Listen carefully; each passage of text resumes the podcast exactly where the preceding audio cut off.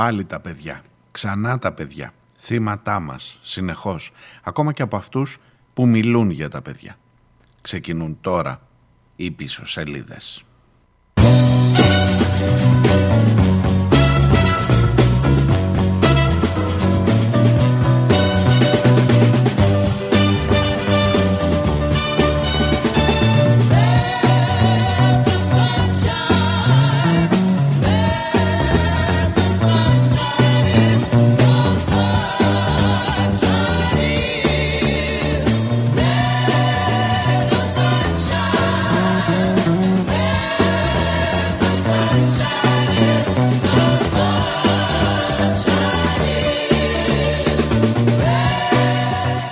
Γεια σας, καλώς ήρθατε.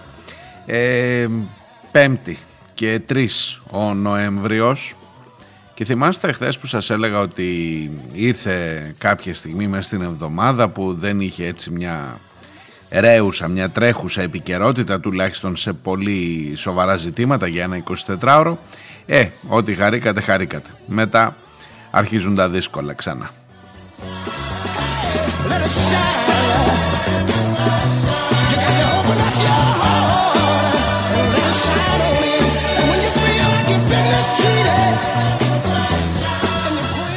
Είπα να ξεκινήσω με αυτό εδώ έτσι ως ένα υπόγειο, κρυφό, ε, καλά όχι και τόσο κρυφό, μήνυμα. Ένα άσε λίγο φως, άσε λίγο το παράθυρο, ξέρω εγώ, ακόμα έχει και καλό καιρό, να μπει λίγο ήλιος. Να μπει λίγο ήλιος ρε παιδί μου, να ανασάνουμε, να... γιατί έχει πέσει πολύ σκοτάδι. Ε, στην ψυχή, δεν ξέρω, στο, στο μυαλό, ε, ξέρω ότι μπλέκω πάλι με περίεργα μονοπάτια. Βεβαίως, βεβαίως η πρώτη ε, αναφορά, η πρώτη είδηση. Αυτό που θα κρατήσει τον κεντρικό κορμό της σημερινής εκπομπής ε, και θα την απασχολήσει είναι βεβαίως η σύλληψη ή μάλλον η ανακοίνωση της σύλληψης ενός συγγραφέα παιδικών ε, παραμυθιών και νεανικής λογοτεχνίας, εφηβικής λογοτεχνίας ε, για τήρηση, για κατέβασμα για κατοχή πορνογραφικού υλικού με παιδιά. Ε, δύσκολες πάλι καταστάσεις έχουμε μπροστά μας και ενώ έρχομαι από τη χθεσινή εκπομπή κοιτάξτε καμιά φορά τι πλάκες σου κάνει η επικαιρότητα που εγώ αναρωτιόμουν τι, να βρούμε το πολιτικό ποιόν τα πολιτικά χαρακτηριστικά των ανθρώπων που είναι γύρω από αυτού του είδους την αρρώστια ε, το αρρώστια το λέω με κοινωνικούς όρους και όχι με ιατρικούς, γιατί άμα το ιατρικοποιήσεις μπορεί και να το δικαιολογήσεις. Αρρώστια κοινωνική, κανονικά. Ε, και προσπαθώ να βάλω σε μία σειρά, όπως μου αρέσει συνήθως να λέω και σας κουράζω, όλα τα γεγονότα, όλα τα δεδομένα που έχεις από αυτή την ιστορία, για να δεις, να πιστέψεις, να χωνέψεις ότι ένας, ένας συγγραφέας παιδικής λογοτεχνίας, λάθος, ένας βραβευμένος, πολλές φορές βραβευμένος συγγραφέας παιδικής και νεανικής λογοτεχνίας βρίσκεται αυτή τη στιγμή στη φυλακή, στην Τρίπολη, κατηγορούμενος για την κατοχή πορνογραφικού υλικού με παιδιά. Και μάλιστα από ό,τι λένε πληροφορίες σκληρού πορνογραφικού υλικού με παιδιά κάτω των 12 ετών. Ε, έλα τώρα, έλα τώρα να μου πεις από χθες που ρωτούσες εσύ τι ψηφίζουν αυτοί είναι η συγγραφή και αν είναι ο Σιριζέος ή αν είναι ο Πασόκος ή αν είναι της Νέας Δημοκρατίας κλπ. Ε, σήμερα η κουβέντα έχει φύγει και πήγε αλλού. Είναι η παιδική συγγραφή, μπορεί να είναι ένας παιδικός, ένας συγγραφέας παιδικής λογοτεχνίας σε αυτή την θέση, να έχει και αυτή την ιδιότητα. Δύσκολα πράγματα. Δύσκολα. Πήρα ήδη μηνύματά σας για τη χθεσινή εκπομπή. Θα διαβάσω και από πιο νωρίς σήμερα γιατί είναι πάλι αρκετά. Ε, πόσο μάλλον τώρα να μπει και αυτό το ερώτημα να δεις, ήδη μου έχετε στείλει αρκετοί ότι κοίτα εδώ αυτή την είδηση που έπεσε σαν κεραυνός πραγματικά κοίτα εδώ να δεις τι γίνεται συγγραφέας παιδικής λογοτεχνίας ε, έχω την εντύπωση ότι αυτό ενδεχομένως η, η κακοποίηση, η σεξουαλική κακοποίηση, οι, οι ορέξεις μας, οι περίεργες απέναντι στα παιδιά ειδικά, ίσως ε, και, και το λέω έχοντας ε, και τις τρεις-τέσσερις εκπομπές έβλεπα και τα προηγούμενα. Θυμάστε εκείνο το, εκείνη την εκπομπή που λέει μήπως το πρόβλημα της χώρας τελικά είναι σεξουαλικό; Και όλα όσα έχουμε πει για τα παιδιά το τελευταίο διάστημα και με αφορμή την ε, αποκάλυψη της ιστορίας στον Κολονό ε, βάλτε μέσα και λίγο από Πισπυρίγκου Βάλτε και μέσα όλο αυτό. Μήπως τελικά στα παιδιά πρέπει να ξεσπάσει, έχουμε αποφασίσει ότι θα ξεσπάσει εκεί όλο το μένος μας και όλη η καταπίεση. Μήπως εκεί στα παιδιά είναι το πεδίο αυτό στο οποίο μπορούμε βεβαίως ασφαλώς και χωρίς παρενέργειες, τουλάχιστον μέχρι να μαθευτεί, να ξεσπάσουμε την... Ε, να, να επιβεβαιώσουμε την ανωτερότητά μας. Δες το λιγάκι, δες το εγώ δεν θέλω να κάνω εδώ ούτε τον ψυχολόγο ούτε τον ψυχίατρο. Πού έχεις να επιβληθείς, πού έχεις τη δυνατότητα να επιβληθείς αυτή τη στιγμή; Μπορείς να επιβληθείς στον προϊστάμενο, μπορείς να επιβληθείς στο αφεντικό στη δουλειά, μπορείς να επιβληθείς σε, σε μια παρέα που πρέπει να αποδείξεις με κόπο ότι είσαι ο καλύτερος για να επιβληθείς; Το πιο εύκολο να επιβληθείς είναι τα παιδιά. Να μην σου πω τα παιδιά σου, αλλά και τα παιδιά συνολικά. Άνετα, ευκολάκι. Ε, τα σκέφτομαι αυτά, ξέρετε ειδικά όσοι είμαστε γονείς, έχεις μία, μην, μην πάει μόνο το μυαλό σας στο κακό. Την επιβολή, δηλαδή μάλλον πρέπει να ψάξουμε, να κοιτάξουμε μέσα. Να κοιτάξεις καλά, καλά, καλά μέσα. Χωρίς ε, δημόσια απεύθυνση. Α, όχι επειδή το λέω τώρα εδώ για να μου στείλεις μήνυμα, για να συζητήσουμε. Να, να κοιτάξεις μέσα όταν είσαι το βράδυ, στο, αυτό με το μαξιλάρι σου που λέμε. Να κοιτάξεις λίγο μέσα. Ακόμα και η φωνή παραπάνω που βάζεις, ακόμα και η φωνή παραπάνω που βάζουμε. Βάζω και τον εαυτό μου μέσα. Έτσι. Ε, είναι ή δεν είναι η ευκολότερη ικανοποίηση του αισθήματος επιβολής πάνω σε κάποιον που είναι πιο αδύναμος. Θα μου πεις τι να κάνω τώρα, να μην ξαναφωνάξω ποτέ, δηλαδή έλεος πώς, πώς, γιατί τα παιδιά εσύ μεγάλωσες χωρίς φωνές, χωρίς να σε μαλώσει κανείς ποτέ; Και άμα κάνουν αταξία δεν πρέπει να... Ε, με, με προβληματίζουν όλα αυτά. Θα μου πεις ξεκινάς από καταστάσεις αρρωστημένες για να φτάσεις σε μια, το αρρωστημένο με το φυσιολογικό, το που ξεκινάει το ένα που είναι, άμα τα βρείτε τα όρια πείτε τα μου και εμένα. Άμα βρείτε ακριβώς ότι υπάρχει ένα σύνορο που λέει από εδώ το ένα είναι αρρωστημένη επιβολή, το άλλο είναι επιβολή ε, που δικαιολογείται μέσα σε μια γονεακή πράξη, εν σε μια γονεακή πρακτική, ε, ίσως να με βοηθήσετε πολύ να, να, να τα βρούμε τα όρια αυτά μαζί. Αλλά το γεγονός ότι τα έχουμε βάλει με τα παιδιά μας για να το κάνω λίγο πιο απλοϊκό, ότι τα έχουμε βάλει με τα παιδιά μας για τα καλά, ότι τα έχουμε βάλει στο στόχαστρο, ότι εν πάση περιπτώσει σε αυτή την φάση της, ε, σε αυτή την περίοδο της ε, ιστορίας της χώρας θα σου πω εγώ, δεν ξέρω τι γίνεται παρά έξω και πέρα έξω τα ίδια γίνονται, μην νομίζετε. Ε, είναι το πιο εύκολο θύμα Ίσως να ήταν πάντα το πιο εύκολο θύμα. Ίσως να παίζουν ρόλο τα μέσα ενημέρωσης που τώρα παίρνουν αυτές τις ιστορίες και τις τραβάνε μέχρι εκεί που δεν παίρνει.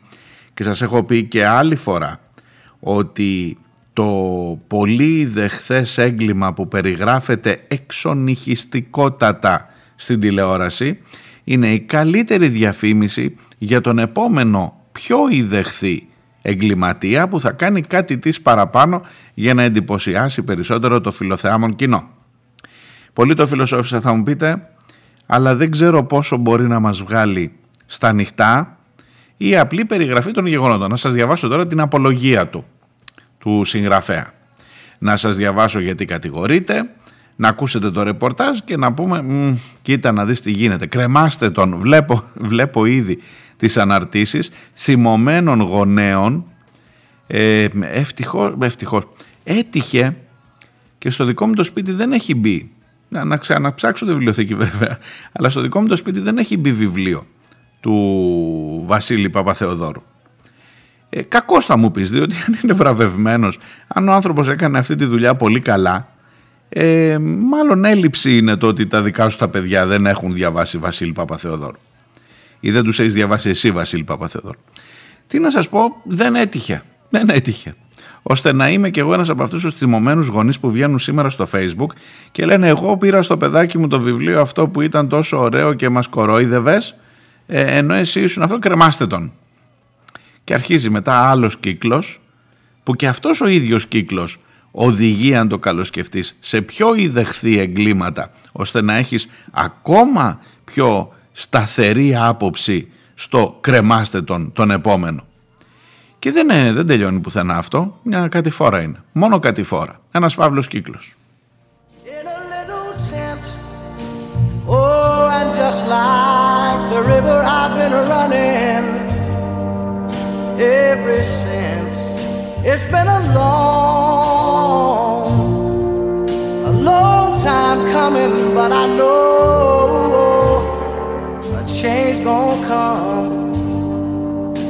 Oh, yes, it will. Είμαι ο Μάριο Διονέλης. Ακούτε τις πίσω σελίδες της 5η, 3η μέρας του Νοέμβρη. Όπως είπαμε, πίσω σελίδε.gr είναι το site της εκπομπής. Αν είστε τόσο τυχεροί και δεν ξέρετε για τι πράγμα μιλώ τόση ώρα, ο βραβευμένος ε, συγγραφέας παιδικών διηγημάτων, παραμυθιών και νεανικής λογοτεχνίας, ο Βαγγέλης Παπαθεοδόρου, ε, από τις 26 Οκτωβρίου, αυτό είναι λίγο περίεργο γιατί έγινε στις 26 Οκτωβρίου, γιατί ήταν σε εξέλιξη μια έρευνα εις βάρος του σε ένα πρόσωπο που έχει ένα δημόσιο ε, λόγο, σε ένα δημόσιο πρόσωπο και πώς το μαθαίνουμε εμείς στις, στις 2 χτες Νοεμβρίου. Ε, έχει, μια, έχει ένα ενδιαφέρον το γιατί ε, το μάθαμε τώρα. Και επίσης το μάθαμε τώρα χωρίς εισαγγελική ε, παραγγελία. Δεν, δεν τον είδατε, δεν είδατε κάπου ε, φωτογραφημένο με εκείνο το μέτρο δίπλα που δείχνει το ύψος του και λέει τα στοιχεία του τάδε με εισαγγελική παραγγελία. Κάποια στιγμή με ένα τσουπ έσκασε και ξέρετε για τέτοια θέματα οι πέντε μέρες διαφορά είναι πάρα πολύ ότι στις 26, 26, 27, 28, 29, 30, 31, 1, 2. 8 μέρες μετά μάθαμε ότι συνελήφθη ο άνθρωπος αυτός. Και αυτό είναι στα περίεργα.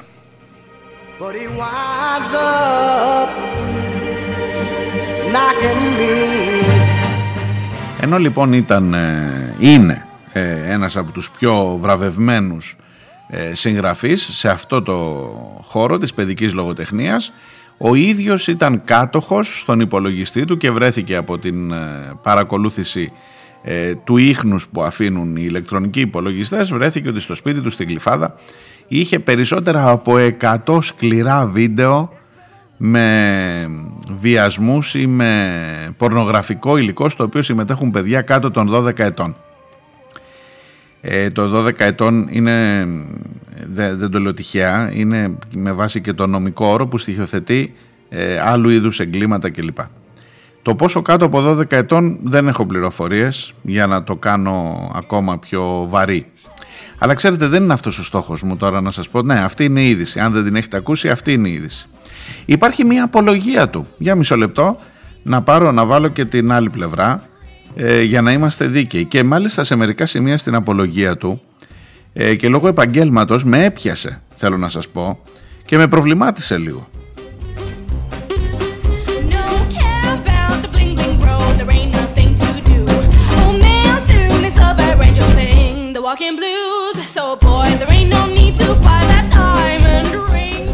Ο ίδιος λοιπόν λέει ότι στο παρελθόν έχει γράψει βιβλία και για το bullying και για τους ε, βιασμούς ξανά και για κοινωνικά θέματα που αφορούν τους νέους. Και ότι κάθε φορά όταν γράφει ένα τέτοιο βιβλίο πάντοτε συλλέγει υλικό ε, για να μπορεί να τεκμηριώσει, για να έχει μία εικόνα για το γιατί πράγμα θα μιλήσει. Και ότι το υλικό αυτό προφανώς μένει στον υπολογιστή του κλπ. Και ότι τώρα ήθελε να ετοιμάσει ένα βιβλίο για τους παιδικούς βιασμούς και για την παιδική πορνογραφία ε, να μιλήσει γι' αυτό στα παιδιά και κατέβασε υλικό, ε, πολύ υλικό ε, το οποίο το έβλεπε διαγώνια, το οποίο δεν είχε καν το χρόνο να το δει όλο. Μπήκε στην εφαρμογή, λέει τάδε ή μιούλ, ποιο είναι αυτό που κάνει, ε, πώς το λένε, peer-to-peer ε, ε, μετάδοση, εν πάση περιπτώσει, μεταφορά ε, υλικού. Μπορείς τόσο εύκολα να μπει σε μια πλατφόρμα και να έβαζα, λέει, τις λέξεις κλειδιά girl και boy. Και άμα βάλεις girl και boy θα σου βγάλει παιδική πορνογραφία κάτι βρωμάει. Το καταλαβαίνετε. Έχω μία ελπίδα ότι μέσα σε όλο αυτό, γιατί είναι και περίεργη η καιρή και δεν θέλω ούτε να κρατήσω πισινή για τον, για τον συγγραφέα, τον Παπαθεοδόρου, ούτε να ούτε τον ξέρω, ούτε δεν, δεν έχω κανένα λόγο ούτε να τον υπερασπιστώ, ειδικά όταν βλέπεις ότι ε, υπάρχουν πράγματα που είναι δυσόδη. Μισό λεπτό όμως, μισό λεπτό όμως, ότι η καιρή είναι σκοτεινή, ότι η καιρή, όπως ακριβώς σας έλεγα χθες, μετά την αποκάλυψη Μίχου, μετά την ιστορία Λιγνάδη, μετά τα όσα βάζουν ένα πολιτικό πρόσημο σε τέτοιου είδους περιπτώσεις, το γεγονός ότι από τους 213 μάθαμε για ένα Σιριζέο και ένα Πασόκο δεν ήταν καθόλου τυχαίο. Τα είπα αυτά στη χθεσινή εκπομπή. Το γεγονός να χρειάζεται και ένας υπεράνω υποψίας λογοτέχνης παιδικής, ε, παιδικών ε, συγγραμμάτων ε, που ξαφνικά να σοκάρει την κοινή γνώμη και να συζητήσουμε όλοι, όλοι για αυτό. Λες, λες ότι είναι πολύ τραβηγμένο. Το να χρειάζεται και άρα αφού χρειάζεται να βρέθηκε 8 μέρες μετά τη σύλληψή του. Και γιατί δεν το ανεβγαλάν αμέσως όταν έγινε αυτό. Αφού και πριν από 8 μέρες είχαμε την κυβέρνηση εκτεθειμένη σε σχέση με τους χειρισμούς για τον Μίχο, για τον Πατούλη και για όλη αυτή την παρέα.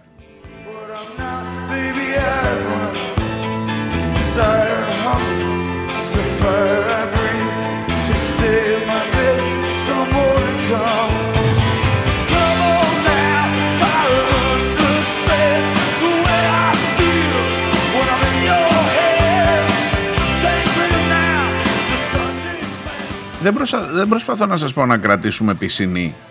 Έχω μία ελπίδα, αυτό ξεκίνησα να σας λέω πριν, ότι στους ισχυρισμούς του, στο υπόμνημά του, ε, ειδικά ένα σημείο θα σας πω πιο ακριβώς που με πιάνει, εμένα τουλάχιστον, με πιάνει, δηλαδή μπορώ να το καταλάβω, η αστυνομία θα έχει να απαντήσει κάτι πολύ πιστικό όταν θα έρθει η ώρα του δικαστηρίου, αφού είναι προφυλακισμένος, και προφανώς θα υπάρχουν κάποια πράγματα που μπορεί και να μην τα μαθαίνουμε όπως ακριβώς είναι, αλλά ο ισχυρισμός, να σας πω ποιος, κάνω την έρευνά μου γι' αυτό, θα βουτήξω σε ένα θέμα που είναι εξαιρετικά δύσκολο και ναι πρέπει να κατεβάσω και αυτό το υλικό για να έχω μία εικόνα για το τι γίνεται. Θέλετε να σας διαβάσω τώρα στο υπόμνημά του.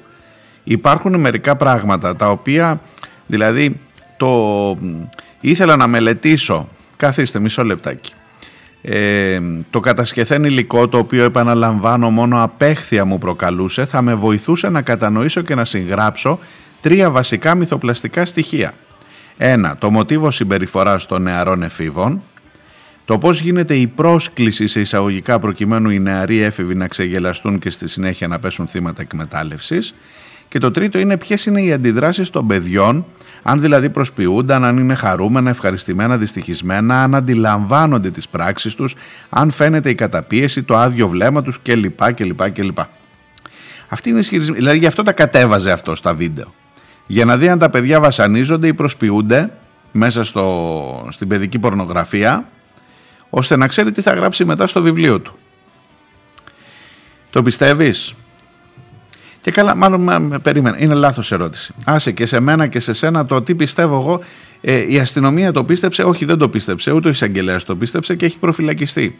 Προφανώς δηλαδή για κάποιους λόγους δεν έχει πείσει και εδώ είναι που σας λέω ότι έχω την ελπίδα ότι με αξιοκρατικά, πώς να σας το πω, με, με σωστή, με, με ε, ακέραια κρίση ε, αυτοί που αποφάσισαν να τον προφυλακίσουν είδαν ότι παρά τους ισχυρισμούς αυτούς που έχουν μία βάση. Ναι, θέλω να καταλάβω ακόμα και τα χειρότερα πράγματα αφού πρόκειται να γράψω για αυτά. Να σας πω γιατί με πιάνει. Ε, όταν πριν από κάμποσα χρόνια ε, στην ε, Κρήτη έκανε την εμφάνισή της η Χρυσή Αυγή έτσι δυναμικά είχαν σαπίσει στο ξύλο κοντέψαν να σκοτώσουν και έναν άνθρωπο που ήταν πολύ καλός φίλος, τον Δημήτρη τον Κορνάρο, στο Ζαρό. Και υπήρχε μια περίοδος τότε που η Χρυσή Αυγή ήταν τρίτη δύναμη. Έτσι. Στην Κρήτη ευτυχώς δεν πήγε τόσο καλά. Αλλά εκείνες τις περιόδους με την ένταση στη Χρυσή Αυγή, με τη Χρυσή Αυγή, ε, θυμάμαι τον εαυτό μου να κατεβάζει τα πάντα, ανακοινώσεις, βίντεο, προκήρυξη, υλικό, ό,τι υπάρχει για τη Χρυσή Αυγή είναι, στο, είναι ακόμα στον υπολογιστή μου, σε ένα φάκι, σε ένα σκληρό δίσκο μάλλον αποθηκεύουμε. Είμαι Χρυσαυγήτης. Θα μου πεις κουμπάρε τώρα εντάξει, μπερδεύεις το ένα με το άλλο. Καταρχάς δεν ήταν παράνομο το να τα κατεβάζω αυτά, ενώ να κατεβάζει αυτός. Αυτά που κατέβαζε ήταν απολύτως παράνομο. Ε, ήξερε κάποιος άλλος τρίτος που μπορεί να σε υπερασπιστεί σε ένα δικαστήριο; Ο εκδοτικός οίκος. Τον κρεμάει στα μανταλάκια. Ο εκδοτικός οίκος Καστανιώτης, στο οποίο, στον οποίο ήταν μάλιστα και υπεύθυνος του τμήματος παιδικής λογοτεχνίας, τον κρεμάει στα μανταλάκια κανονικά. Λέει: Εμείς δεν θέλουμε να έχουμε καμία σχέση με τον άνθρωπο αυτό. Που να πάρει ευχή κατεβάζεις αυτό το υλικό. Ε, ξέρεις ότι είναι παράνομο, γιατί δεν μπορεί να μην το ξέρεις ότι είναι παράνομο δεν έχεις καν κάνει μια συνεννόηση με τον εκδοτικό και να ξέρει και ο εκδοτικός οίκος ότι ετοιμάζω αυτή τη δουλειά, ρε παιδί μου, και ότι βλέπω αυτό το υλικό, ακόμα και αν το βλέπω διαγώνια όπως λες και με απέχθεια όπως λες. Γι' αυτό σας λέω: υπάρχουν πολλά κενά. Δεν θα κάνω εγώ τον. Δεν τον προφυλακίζω εγώ. Δεν πήρα εγώ την απόφαση να προφυλακιστεί. Θέλω όμως να ελπίζω ότι η απόφαση αυτή ε, σε αυτά τα. ας τα πω πιστικά. Τέλος πάντων, σε αυτό τον συλλογισμό που έχει μία αρχή, μέση και τέλος του γιατί ε, τα κατέβαζε, απαντά πιστικά και ο ανακριτής και ο εισαγγελέας που τον προφυλάκησαν και ότι όλα αυτά θα αποδειχτούν και στο δικαστήριο.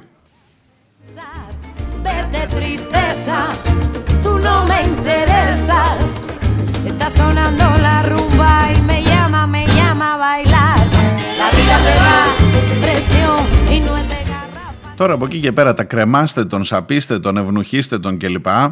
Ε, εμένα μου περισσεύουν. Δεν είναι αυτός ο ρόλος μου νομίζω, το έχετε καταλάβει από καιρό, δεν, είμαι, δεν θα πάω εκεί. Ναι, να αποδοθεί δικαιοσύνη.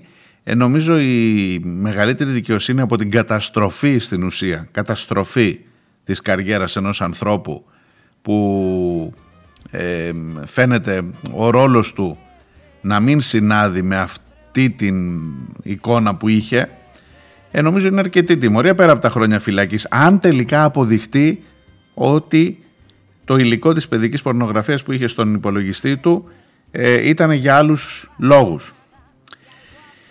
Τι να σας πω, μένουμε, εγώ τουλάχιστον μένω θαμπομένος, πώς να σας το πω, μένω, να μην πω τώρα καμιά κουβέντα που δεν κάνει το, μένω εντελώς ανυπεράσπιστος, εντελώς ανήμπορος μπροστά σε αυτό, όχι για να, το, για να το διαχειριστώ εγώ, όχι να έρθω να σας μιλήσω τώρα για να σας πω την άποψή μου κλπ. Και πραγματικά μετά την συζήτηση αυτή που έχουμε ανοίξει εδώ και μαζί σας για το ποιόν, για το τι άνθρωποι, πολιτικά, πού και τι, πάλι η Χριστίνα με βοηθάει πολύ στο, στο μήνυμά της ε, και με βγάζει από κάποια και νομίζω θα μας, ε, μας δίνει όλων μας, θα σας το διαβάσω τώρα πριν πάμε στη, στο διάλειμμα, ε, ε, βάζει μία άλλη οπτική και ξεκαθαρίζει λίγο τα πράγματα για το τι είδους πολιτικές πεπιθήσεις έχουν οι βιαστές, οι παιδοβιαστές, όλη αυτή η συνομοταξία των ανθρώπων που από υπεράνω υποψίας γίνονται ύποπτοι και τελικά προφυλακίζονται ή οδηγούνται στη φυλακή ή όσοι οδηγούνται στη φυλακή.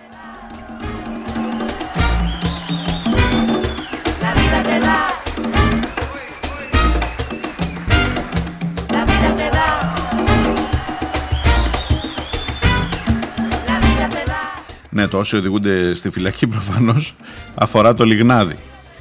Ένοχος αλλά στο σπίτι του.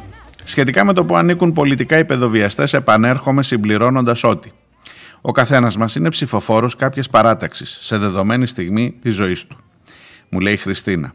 Ελάχιστοι όμως παραμένουν πιστοί σε αξίες και ιδέες οι οποίες αντικειμενικά ανήκουν σε προοδευτικό ή συντηρητικό χώρο δεν αρκεί η ψήφος αλλά ολόκληρη η ιδιοσυγκρασία μας όπως αυτή εξωτερικεύεται καθημερινά στο οτιδήποτε κάνουμε. Στα πιο απλά φαίνεται ο χώρος μέσα στον οποίο ε, κινούμαστε. Μέσα στον οποίο όταν κινούμαστε ελευθερώνεται και συμπεριφέρεται το εγώ μας. Δες πώς κινείται η μάζα στα μέσα συγκοινωνίας. Τρέχει να προλάβει, να μπει πρώτη, να καταλάβει τη θέση, να σπρώξει, να τσακωθεί γιατί έχει δίκιο. Δεν νομίζω ότι ψηφίζουν όλοι αυτοί το ίδιο κόμμα, συμπεριφέρονται όμως το ίδιο. Τι θέλω να πω; Το συμφέρον μας μας οδηγεί στην κάλπη. Δεν είμαστε έτοιμοι να ανταποκριθούμε στις υποχρεώσεις που συνεπάγεται η ψήφος μας, αλλά απαιτούμε τα δικαιώματα που απορρέουν από αυτή. Έτσι λοιπόν και όλοι όσοι συντάσσονται με τον έναν ή τον άλλο χώρο κοιτάζουν συνήθως την τσέπη τους και αναλόγως ποιος θα τους τη γεμίσει περισσότερο στο όνομά του πίνουν τσικουδιές. Και οι πολιτικοί παράγοντες εμείς είμαστε. Και αυτοί θα σπρώχνονταν στο λεωφορείο. Απλά τώρα τους πάει ο οδηγός τους. Ο βιαστής θα βιάσει, ο κλέφτης θα κλέψει και όλοι τους θα νομίζουν ότι είναι κάτι άλλο από αυτό που τους κατηγορούν. Όπως είναι κάτι άλλο από αυτό που ψηφίζουν ή εκλέγονται.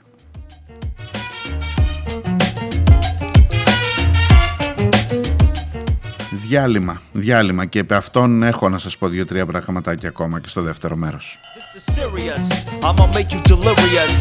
I'ma bust and explode like Mount Vesuvius. For all those that are curious, this is a collab, so come kick it with us. They call me Rock Liquors, what I preach is solid. The rhythm is the gin, and I spice it up like tonic. Beyond sonic, fully automatic. I get phonic and leaving you with the static, but.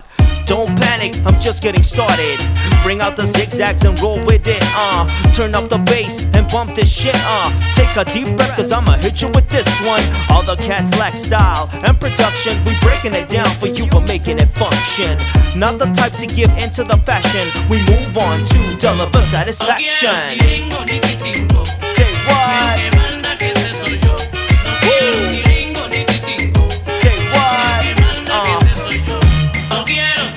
This is how we break it down.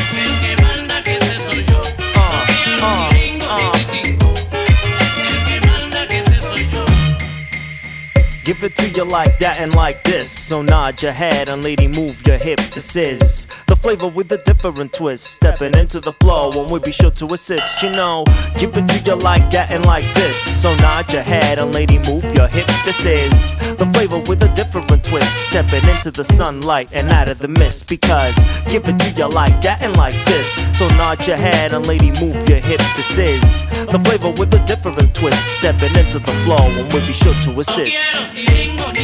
Oh,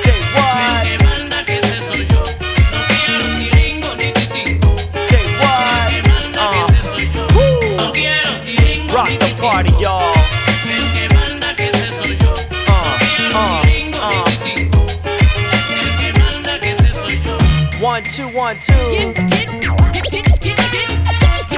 In a b-boy stance.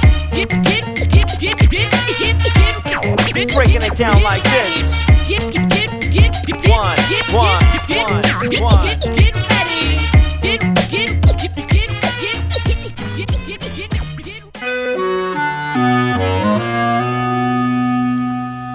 Some people say a man is made out of mud. A poor man's made out of muscle and blood.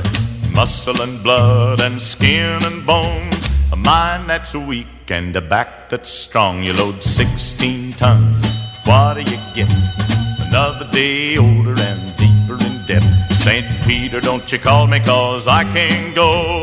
I owe my soul to the company store.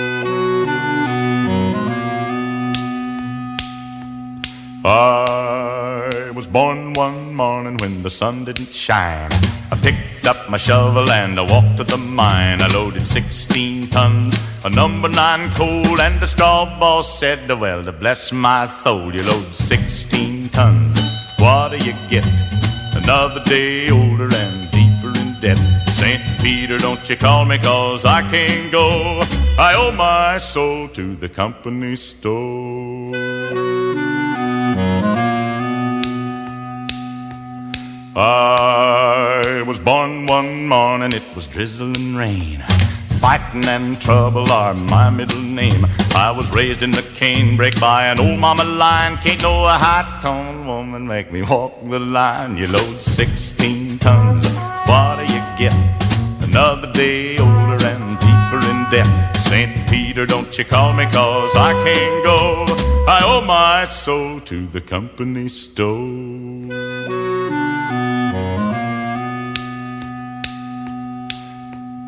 If you see me coming, better step aside. A lot of men didn't, a lot of men died. One fist of iron, the other of steel. If the right one don't get you, then the left one will. You load 16 tons, what do you get? Another day older and deeper in debt. St. Peter, don't you call me, cause I can't go. I owe my soul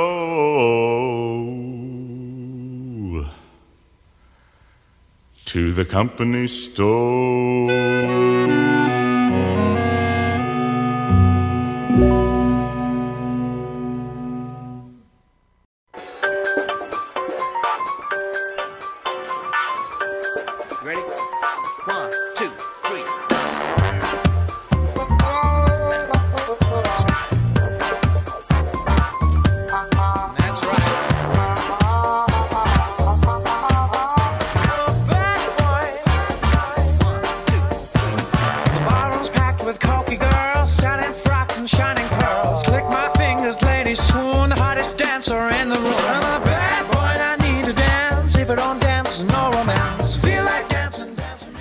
Είμαστε ακριβώς πίσω σελίδες. Μέρος δεύτερο, Πέμπτη και 3 ο Νοέμβριος. Πίσω σελίδε.gr το site της εκπομπής και οι τρόποι επικοινωνίας εκεί για να στέλνετε τα δικά σας μηνύματα. Η Χριστίνα λοιπόν που λέτε ε, μου λέει ότι μην κολλάς στις ταμπέλες. Εξάλλου οι άνθρωποι που έχουν συγκεκριμένο ιδεολογικό πρόσημο σε αυτή τη χώρα είναι λίγοι. Ε, δεξιός ή αριστερός είσαι με την καθημερινότητά σου και έχει απόλυτο δίκιο. Οπότε αυτή την καθημερινότητα, αυτή την καθημερινότητα στο λεωφορείο, ό,τι και να ψηφίζεις, την ώρα που χώνεσαι να πας να μπεις μέσα στο λεωφορείο στο μετρό, να πας να πιάσεις θέση χωρίς να σε νοιάζει τίποτα άλλο, αν είναι κανείς που θέλει βοήθεια κλπ. Είσαι δεξιός. Τέλος.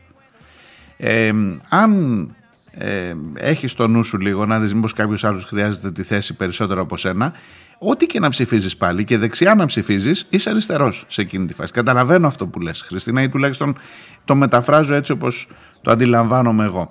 Οπότε ο άνθρωπος ο οποίος ε, ασκεί βία, ασκεί αυτού του είδους τη βία, ειδικά σε αδύναμους, είτε είναι βιαστής μιας γυναίκας, είτε είναι βιαστής ενός παιδιού, ε, προφανώς σε εκείνη την συγκεκριμένη στιγμή ασκεί ένα μοντέλο εξουσίας που ταιριάζει, έχει κάποια συγκεκριμένα πολιτικά χαρακτηριστικά.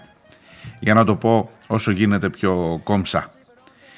Ε, και με αυτή την έννοια η άσκηση εξουσίας δηλαδή πώς να σου το πω ρε παιδί μου είναι, είναι προσπαθώ να το, να το πάω λίγο πιο πέρα ακόμα αν έχεις δεχτεί βάλε λίγνάδης ας πούμε αν έχεις δεχτεί να έχει αλλάξει ο νόμος, να έχουν καταργήσει τον προηγούμενο ε, εθνικό, ε, διευθυντή του Εθνικού Θεάτρου, να έχει γίνει ένα ωραίο μαγειρεματάκι για να μπεις εσύ στη θέση του, του διευθυντή του Εθνικού με τις καλές πλάτες και γνωριμίες κλπ.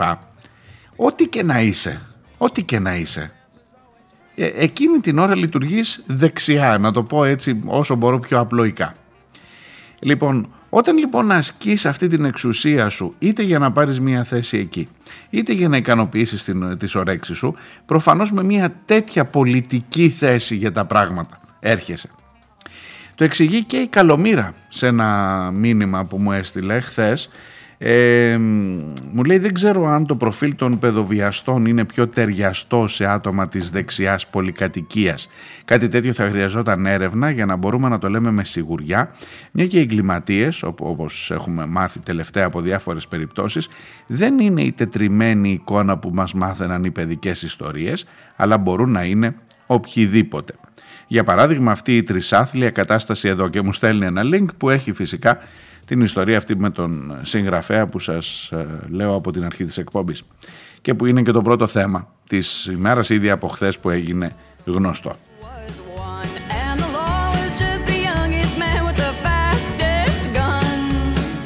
Μου λέει όμως η καλομήρα, είναι όμως προφανές από την πραγματικότητα που ζούμε, πως οι άνθρωποι που έχουν κάποιο υψηλό προφίλ, μία θέση στην αστική τάξη, χρήματα, περιουσία και πολλά να χάσουν, να βρίσκουν τρόπους να ξεγλιστρούν από την τιμωρία. Εκεί ακριβώς είναι το ζουμί. Πώς μέχρι σήμερα δεν έχει δώσει κανείς λόγο για το θάνατο του Ιάσονα έξω από τη Βουλή; Ο καταδικαστής στην Μολδαβία Γεωργιάδης απολαμβάνει της ασυλίας του Μαξίμου και άλλων στελεχών, βλέπε Ασημακοπούλου κλπ. Ο Λιγνάδης είναι έξω, δεν υπάρχει ούτε μία χαραμάδα φωτός για τη δολοφονία του Καραϊβάζ, είναι μερικά μόνο από τα παραδείγματα. Εκεί παίζει ρόλο επί της ουσίας τι ψηφίζεις και ποιοι είναι τα φιλαράκια σου.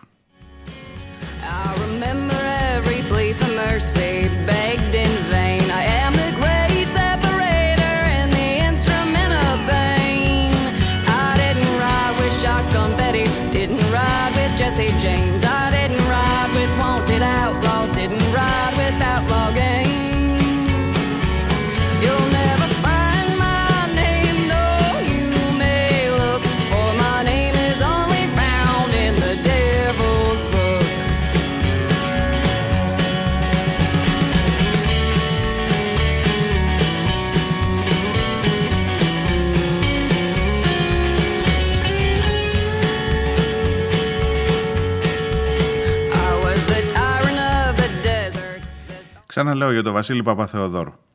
Ε, είναι σοκαριστικό και μόνο να το μαθαίνεις, ειδικά δε όταν ξέρεις πόσοι και πόσο συχνά έχουν βραβεύσει τον άνθρωπο αυτό γιατί ε, κατάφερε να αφουγκραστεί στα βιβλία του την ε, παιδική, την εφηβική ψυχή και να μιλήσει ε, σύγχρονα, να μιλήσει αποτελεσματικά στα παιδιά για διάφορα θέματα.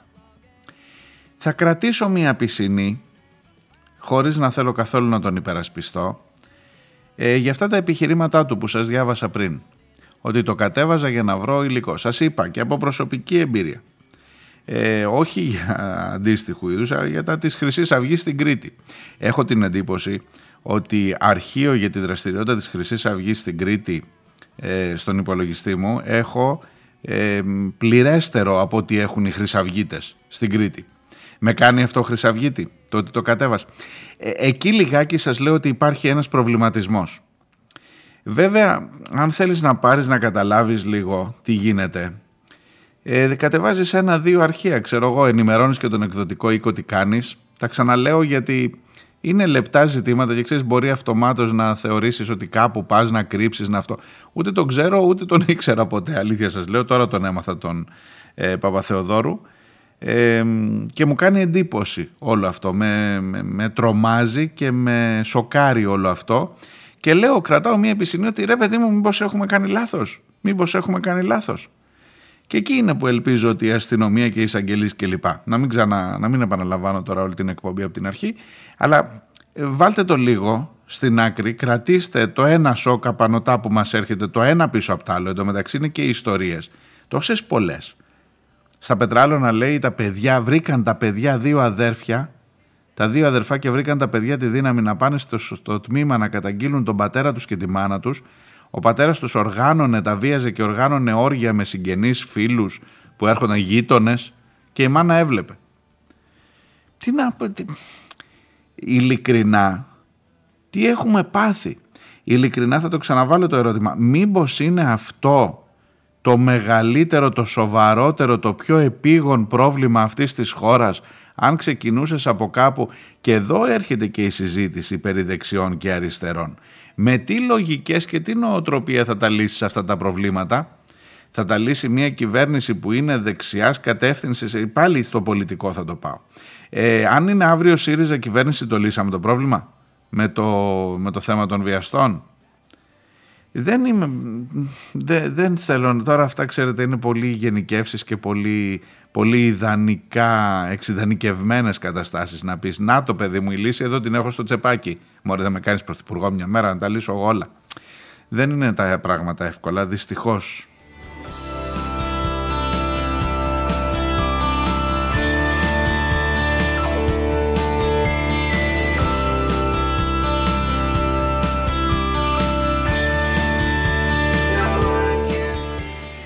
σταματώ για αυτό το πολύ δύσκολο, πολύ θλιβερό και πολύ έτσι απογοητευτικό θέμα.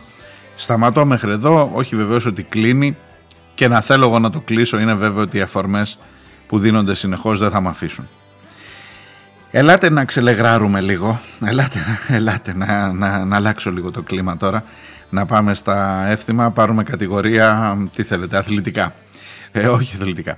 Ε, καλάθι του νοικοκυριού. Καλάθι του νοικοκυριού. Είναι μια εξαιρετική ευκαιρία να ευθυμίσουμε, να προβληματιστούμε έτσι λίγο πιο χαρούμενα και να κάτσεις να διαβάσεις, να διαβάσεις που να πάρει ευχή, τη λίστα με τα προϊόντα. Ε, δώσανε τα καταστήματα, την, οι μεγάλες αλυσίδες σούπερ μάρκετ, δώσανε τη λίστα με τα προϊόντα που θα είναι στο καλάθι του νοικοκυριού και που θα είναι πιο φτηνά και θα προσπαθήσουμε σε αυτά εκεί τα προϊόντα που είναι βασικά προϊόντα για τη διαβίωση του κοινωνικού συνόλου, ειδικότερα των χαμηλότερων ε, οικονομικών στρωμάτων ε, και θα προσπαθήσουμε να τα κρατάμε εμείς χαμηλά. Μάλιστα.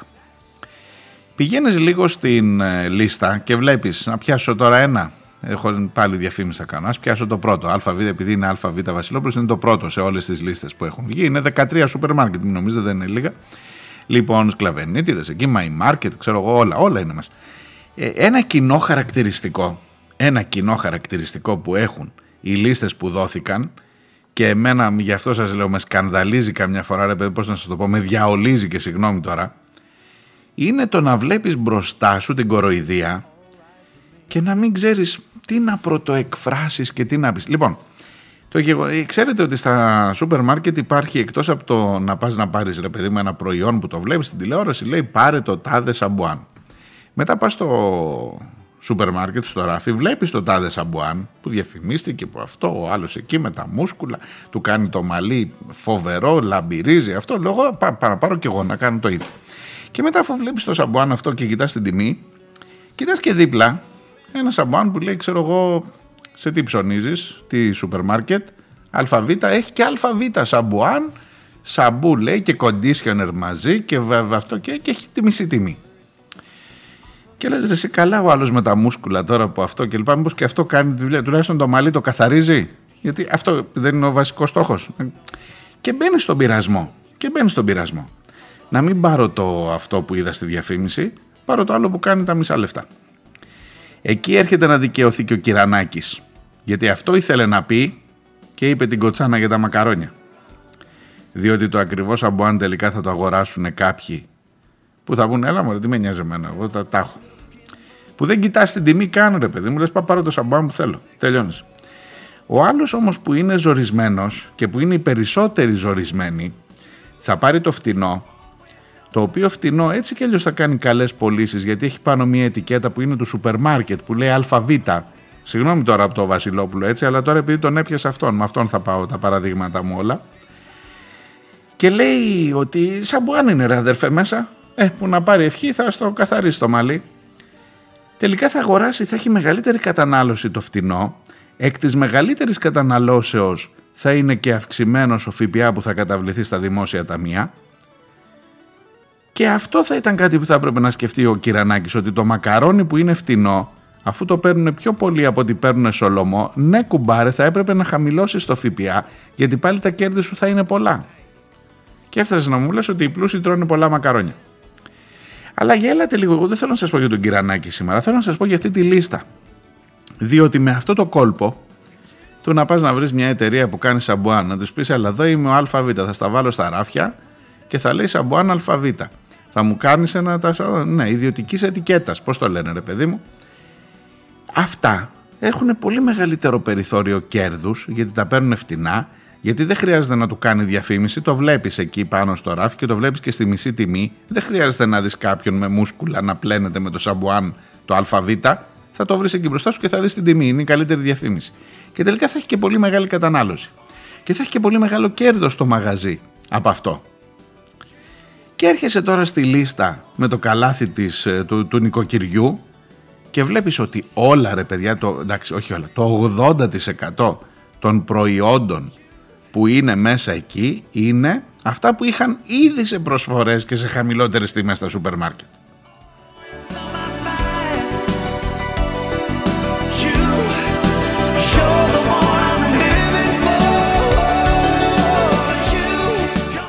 Θα μου πεις τώρα κάτσε για να είμαστε δίκαιοι. Ήρθε ποτέ ο Άδωνης να σου πει, φίλε μου, θα Διονέλη που σου αρέσουν τα μακαρόνια, θα σου βάλω φτηνά τα μακαρόνια, ξέρω εγώ, μπαρίλα και μίσκο. Τα μπαρίλα μάλλον είναι τα πιο ακριβά.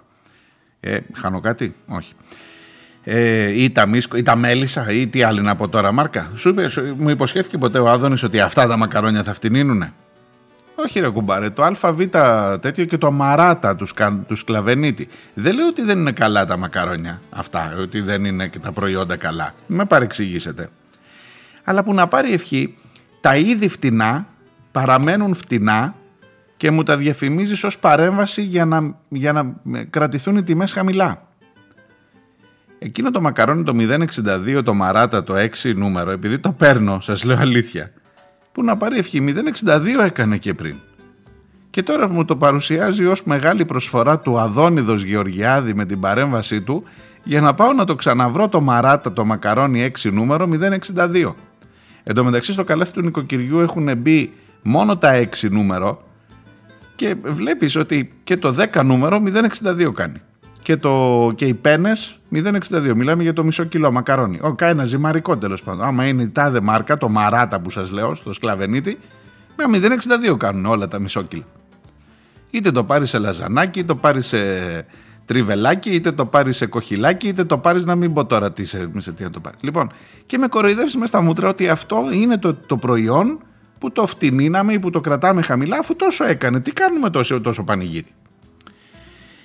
Να μην σου πω ότι κάνουμε τόσο πανηγύρι στην ουσία διαφημίζοντας τις προσφορές των πολυκαταστημάτων, των σούπερ μάρκετ στην ουσία διαφημίζεις τα δικά τους προϊόντα έστω και έμεσα και το κέρδος, το περιθώριο κέρδος που ήδη είναι αυξημένο στην ιδιωτική ετικέτα θα αυξηθεί ακόμα περισσότερο αφού θα αυξηθεί η κατανάλωση μετά τη διαφήμιση που κάνει και ο Άδωνης.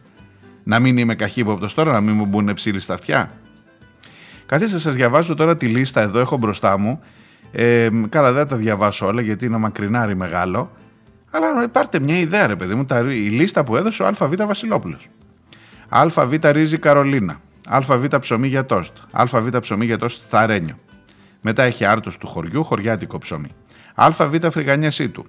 ΑΒ σπαγκέτι, ΑΒ αλεύρι, ΑΒ φακέ, ΑΒ γλώσσα φιλέτο, ΑΒ χοιρινό λαιμού, ΑΒ ολόκληρο κοτόπουλο, ΑΒ γάλα πλήρε, ΑΒ γάλα ελαφρύ, ΑΒ ευαπόρε, ΑΒ γιαούρτι. Όλο το ΑΒ είναι, παιδιά. Με κοροϊδεύει, ρε γαμότο. Με κο... Όχι, βγάλει το ερωτηματικό. Με κοροϊδεύει, ρε γαμότο. Δηλαδή με κοροϊδεύει με στα μούτρα μου. Καλά σα τα είπε ο άλλο εχθέ. Στο ο μπάρμπα εκεί. Το καπαμά, ξέρετε τι είναι, και εγώ το ψάξα. Δεν είναι με τη μαγειρική, δεν είναι το φόρτε μου. Το καπαμά είναι να το σκεπάζεις, να βάλεις από κάτω το κρέας, λέει, και όλα τα λαχανικά και τα αυτά να τα φάει και να κλείσεις και την κατσαρό και να μαγειρευτεί σκεπασμένο, να ησυχάζει από κάτω, να βασανίζεται μάλλον, όχι να ησυχάζει, και να είναι σκεπασμένο. Αυτό είναι το καπαμά. Το μπροστινό που είπε ο Μπάρμπας, δεν χρειάζεται νομίζω να σας το εξηγήσω.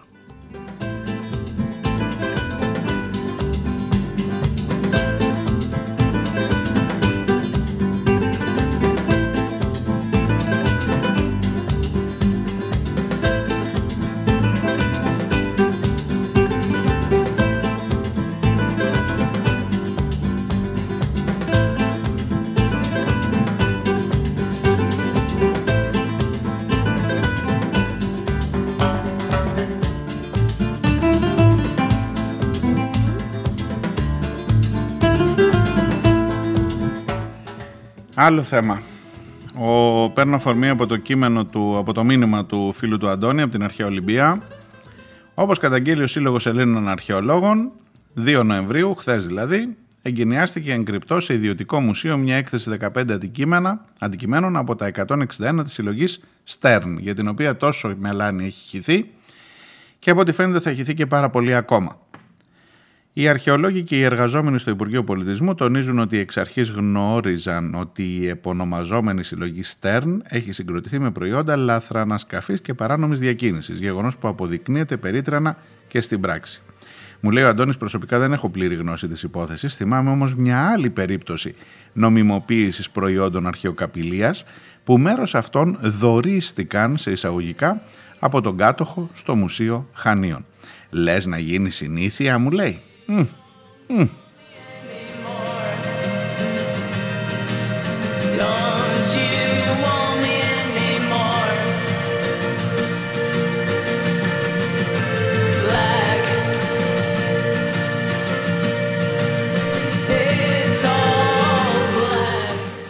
Αυτή εδώ είναι μία Μόνικα από τα παλιά, τότε που πρωτοέβγαινε. Ε, πριν αρχίσει να είναι. Θα τη στείλουμε λέει στη Eurovision τη Μόνικα, κάτι τέτοιο άκουσα. Θυμάστε που είχε πάει να τραγουδήσει για τα πόσα 100 χρόνια της, για πόσα χρόνια ή μάλλον για, τα, για την επέτειο του πόσα χρόνια είμαστε εμείς μέσα στην Ευρωπαϊκή Ένωση, αν θυμάμαι καλά εκεί. Τραγουδούσε εκεί μια σαχλαμάρα. Τέλος πάντων, αυτό είναι καλό όμως από τα παλιά της.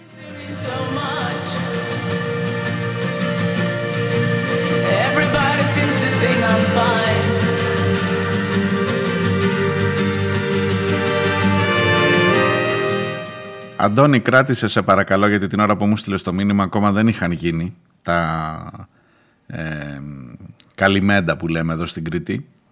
Ε, ότι πήγαν οι αρχαιολόγοι, διαμαρτυρήθηκαν έξω από το μουσείο για την έκθεση αυτή και ενώ μέσα βρισκόταν ο Μητσοτάκης με μία μικρή παρεούλα εκεί υπουργό τέτοιων, ούτε καν δημοσιογράφοι για να μην αρχίσουν οι περίεργες ερωτήσεις αλλά τους αρχαιολόγους που διαμαρτύρονται για όλα αυτά που γράφεις που τα έχουν και είχαν και ένα πανό που έλεγε κλεμμένα είναι τους πήρανε τα μάτια και τους πήγανε σηκωτούς δίπλα, πιο πέρα, σε άλλο δρόμο, σε άλλη, μπορεί και σε άλλη πόλη ενδεχομένως να τους πήγαιναν για να μην φαίνονται και χαλάσει η γιορτή. Κατάλαβες; Εκεί ακριβώς είμαστε και ναι θα γίνει συνήθεια η αρχαιοκαπηλεία και αυτού του τύπου η δωρεά διότι ο πρώτος διδάξας είναι η οικογένεια του Πρωθυπουργού.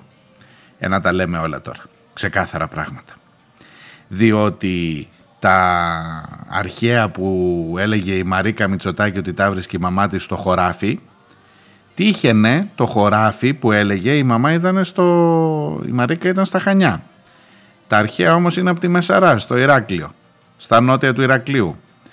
Ε, έκανε λίγο δρόμο και τότε μάλλον με το μουλαράκι για να πάει από τα Χανιά στο Ηράκλειο να καλλιεργήσει το χωράφι που τα βρίσκε. Τα αρχαία. Η μαμά της Μαρίκας. Άσε τώρα.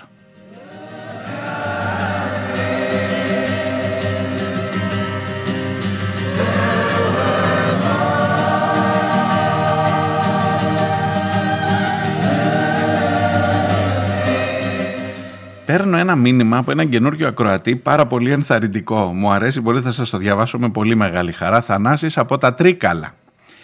Ε, πρώτη φορά μου λέει ε, σε άκουσα έχοντας γυρίσει από σεζόν Μικόνου στα Τρίκαλα ένα χρόνο πριν, ένα πρωί που σε άκουγαν οι γονείς μου. Και έμεινα ευχάριστα έκπληκτος από αυτό που άκουγαν. Η αλήθεια είναι ότι κάθε φορά που συναντώ τους γονείς μου από καιρό, τους βλέπω όλο και πιο αντισυστημικούς Λες να φταίω εγώ; αυτό είναι φοβερό. Περίεργο για ανθρώπους που μεγαλώνουν, συνήθως συμβαίνει το ανάποδο. Από τότε έχει γίνει καθημερινή συνήθεια η εκπομπή. Προφανώς και δεν συμφωνώ με τα πάντα που λες, αυτό έλειπε, αλλά αυτό είναι και το νόημα. Ακριβώς αυτό. Επίσης δεν τρέφω και ιδιαίτερα καλή εντύπωση για τους δημοσιογράφους. Ε, μετά μου λέει μερικά καλά λόγια, θα σας τα διαβάσω αυτά. Ο σκοπός του μηνύματός μου είναι να απαντήσω στο ερώτημα που βάζεις κατά καιρούς αν οι δεξιοί είναι βιαστές. Γιατί ξεπουλάμε τα πάντα για τον τουρισμό, ακρίβεια, ρεύμα, αναπάντητα ερωτήματα που για μένα μία είναι η απάντηση. Το πρόβλημα είναι ταξικό ή εμείς ή αυτοί. Όσο πιο γρήγορα το καταλάβουμε, τόσο το καλύτερο. Ελπίζω, μου λέει, την επόμενη φορά που θα βρεθώ με τους γονείς μου να τους, να τους βρω να είναι στα οδοφράγματα.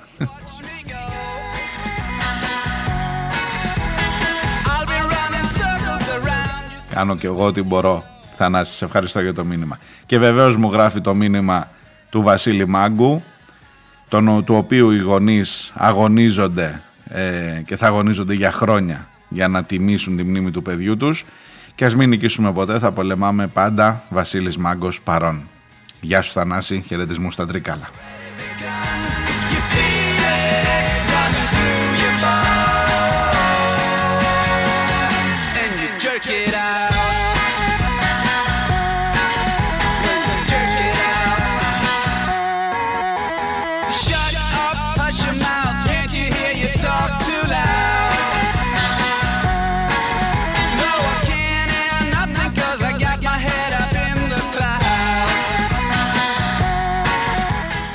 Το μήνυμα του Χρήστου το τελευταίο έχω μερικά ε, υπόλοιπα που δεν σας έχω διαβάσει. Ε, αναφερόταν στις υποκλοπές, είναι από την αρχή της εβδομάδας. υποκλοπές τέλος πριν λίγες εβδομάδες από τα νέα, το σκέφτηκαν όμως λίγο πιο ψύχρεμα μάλλον και τώρα δίνουν τον ανιψιό, τον μετακλητό που ανέλαβε την πολιτική ευθύνη. Προειδοποίηση από τον Κουμπάρο ή από προσανατολιστικά πειρά. Κουμπάρος είναι ο Μαρινάκης της Δόρας. Ε, Χρήστο κράτα το λίγο στην άκρη.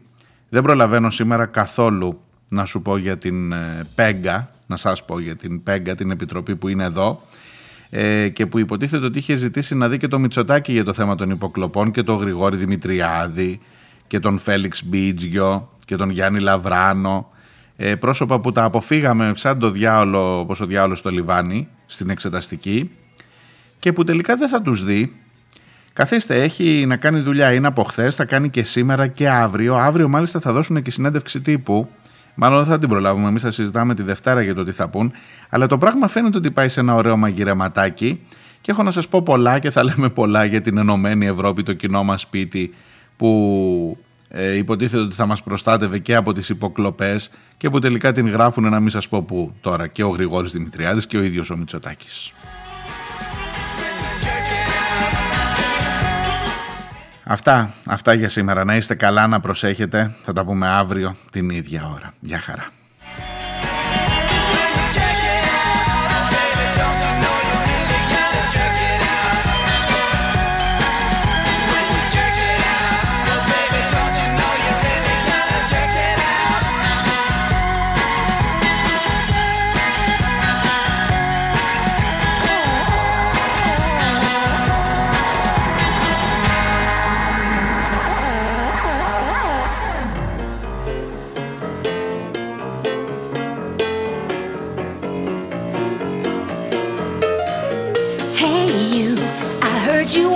Party.